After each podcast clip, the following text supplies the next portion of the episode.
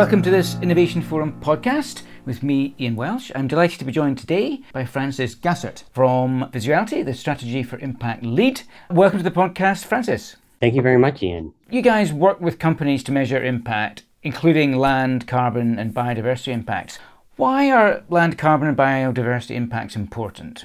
So Vizzuality has this nature accounting platform called LandGriffon that empowers companies to measure these things. Why are they important? Well, there's plenty of reasons, right? We can talk about the doomsday facts, highest global carbon emissions ever this year, 42,000 species threatened with extinction, 70% of wildlife population has been lost since 1970, and it's mostly due to land clearing for agriculture. We could talk about the compliance drivers, right? The new EU laws on deforestation and corporate reporting of sustainability risks. We can also talk about the PR and business risk management arguments for measuring these things. These are all true and important, but I find talking about them a bit tired and tiresome.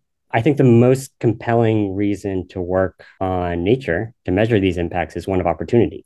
Agriculture is the source of civilization. It's the way we are tied to the earth, the way we most directly use and affect nature.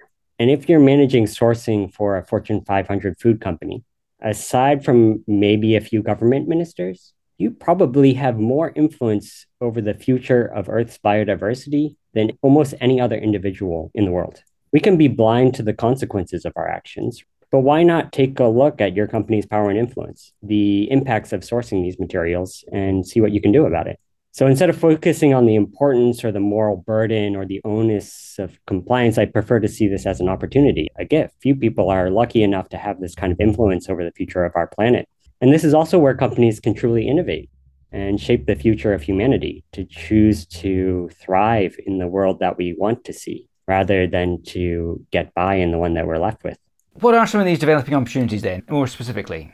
Well, right now, measuring impacts on land and biodiversity are all voluntary for now, but very soon that won't be true. So in the EU, we have the Corporate Sustainability Reporting Directive that's going to be relevant next year. Companies that don't act soon are going to risk being caught out. As it becomes easier to measure these things, they will become harder to ignore. For example, it was easy to ignore deforestation for many years until Global Forest Watch came out. And now we're all scrambling to figure out how to respond to the EUDR. It takes a lot of work to prepare and shift a company with hundreds of thousands of employees and tens of thousands of suppliers. And it's no easier for smaller firms with fewer resources. Let's come to some opportunities in a sec, but we do need to address the risks that companies run if they don't measure these things effectively. What are the key risks that you see for companies? It takes a lot of work to prepare and shift a company with hundreds of thousands of employees or tens of thousands of suppliers, and it's no easier for smaller firms with fewer resources. Collecting the data, learning how these things work, understanding these risks and opportunities takes time. Business continuity, PR, and financial risks associated with dependence on water resources and nature. I used to work on this aqueduct project from the World Resources Institute, where we focus on measuring these water and climate risks to businesses, things like floods and droughts and supply chain disruptions that can come from these things. These are substantial to everyone in the sector, but I think focusing too much on the risks is actually a trap.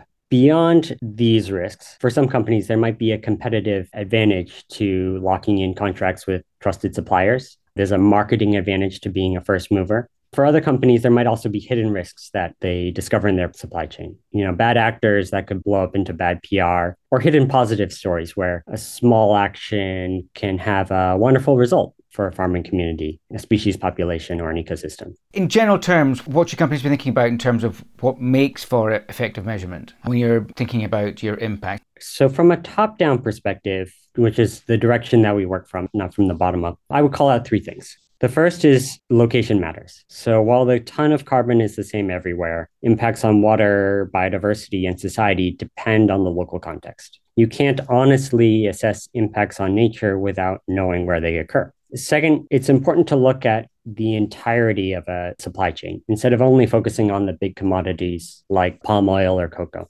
So in our experience, there's a lot of opportunities that companies won't see until they do a holistic assessment. For example, one of our clients found that the biggest opportunity for change wasn't in palm oil, where they thought it was, but in rice. And then the third thing I would say is to measure and manage all of your impacts together, to not just do carbon, to not have a separate team for water and for biodiversity, but to look at everything together, because there are trade-offs between impacts. An intervention that reduces deforestation risk might increase your land and water footprint. Looking at everything together lets you make smarter and more long-lasting decisions, things that have co-benefits, things that help you do multiple things at the same time. We built our LandGriffon platform specifically to address these challenges. Of course, full traceability of every single raw material and supply chain is not realistic for most companies. It's even going to be really difficult for the selected commodities that are called out in the EUDR. We have this probabilistic model that takes procurement data that folks might have in Excel and turns it into best estimate maps of where these materials are being sourced from. So you can leverage this abundance of geospatial data that's being produced. It works regardless of the level of detail that companies have on their supply chains. If they know exact farm locations or if they're sourcing globally traded commodities, you can still manage the whole of your supply chain and all of its impacts together. And you can make forecasts and plan for the actions that will get you to your targets. The nice thing is if you happen to be a consulting firm or an advisor, this methodology and actually all of our data is fully open. You're welcome to use it for free. Let's think about some of the data points that companies should be thinking about then when considering impact. What are the specific data points that companies should measure? There are a lot of emerging recommendations and standards in the nature and biodiversity space. It's a little bit confusing sometimes. I think the guidance from the Science Based Targets Network is probably one of the best in terms of understanding how to measure. They have guidance specifically for land impacts, carbon aligned with SBTI, the Science Based Targets Initiative, water impacts right now, and they'll be adding ocean indicators very soon.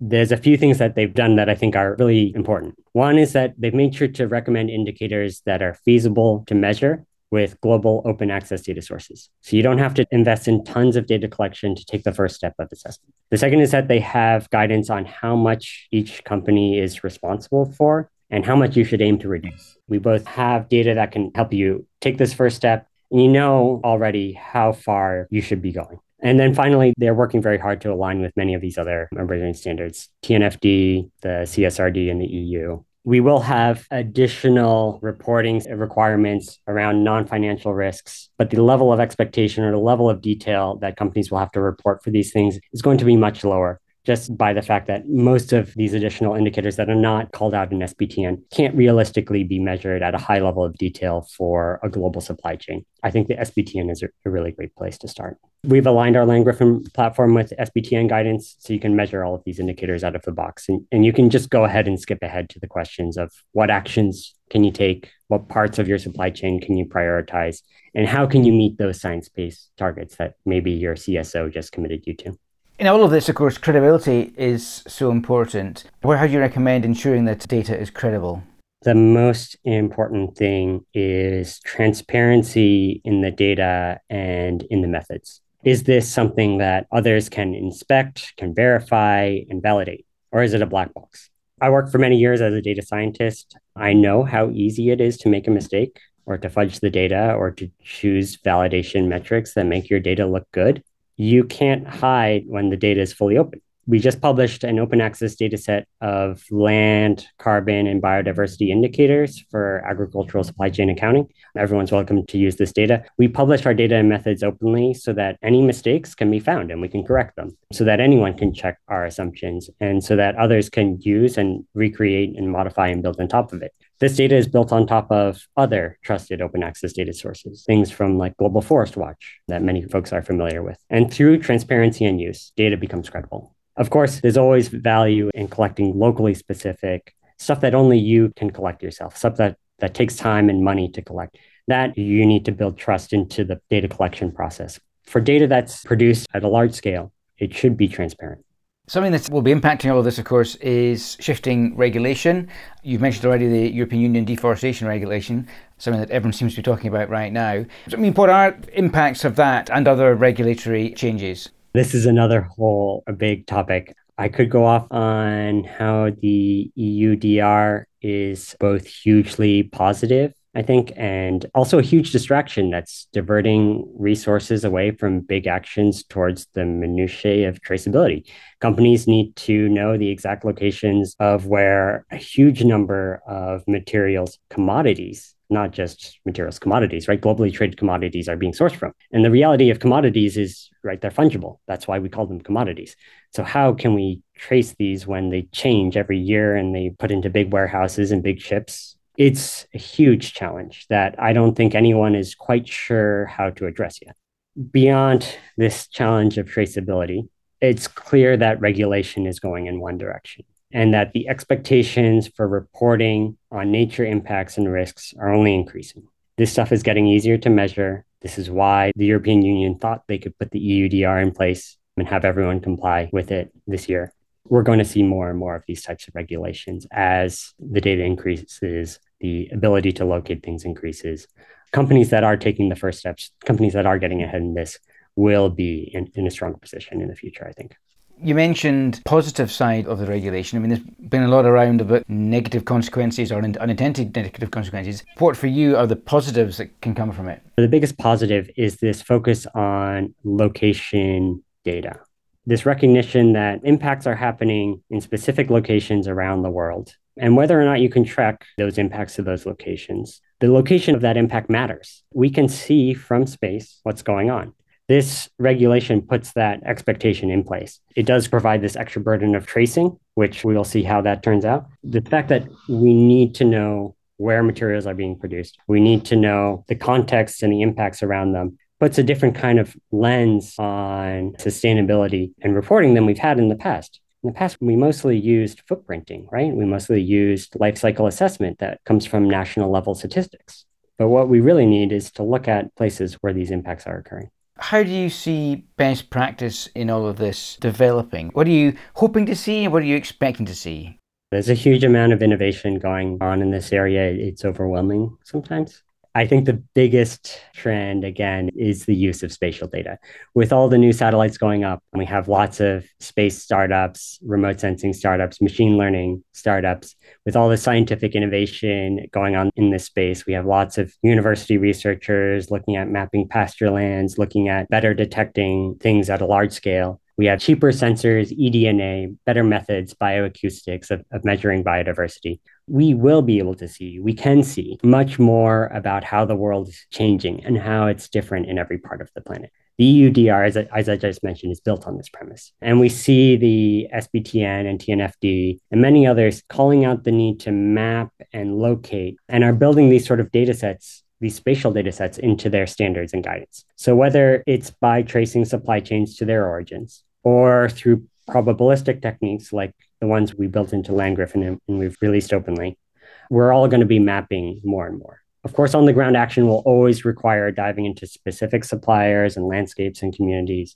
And we're always going to be doing certain types of life cycle assessments. But almost all of our planning and assessments of impacts and risks will be based on map data in the future, I think. Okay, well, it's going to be fun finding out for sure. As you say, there's a lot changing, a lot shifting. But thanks very much, Francis Gassert, for leading us through some of what might be happening in the future. Thank you.